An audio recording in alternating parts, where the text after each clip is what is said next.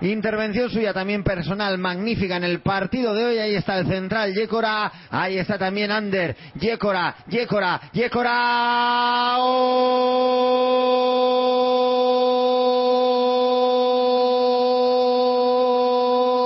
De la Sociedad Deportiva Logroñés. Llega al cuarto nuevamente sobre la bocina. Llega al cuarto nuevamente ya en el 90 con este primer parcial favorabilísimo a los intereses de la Sociedad Deportiva Logroñés.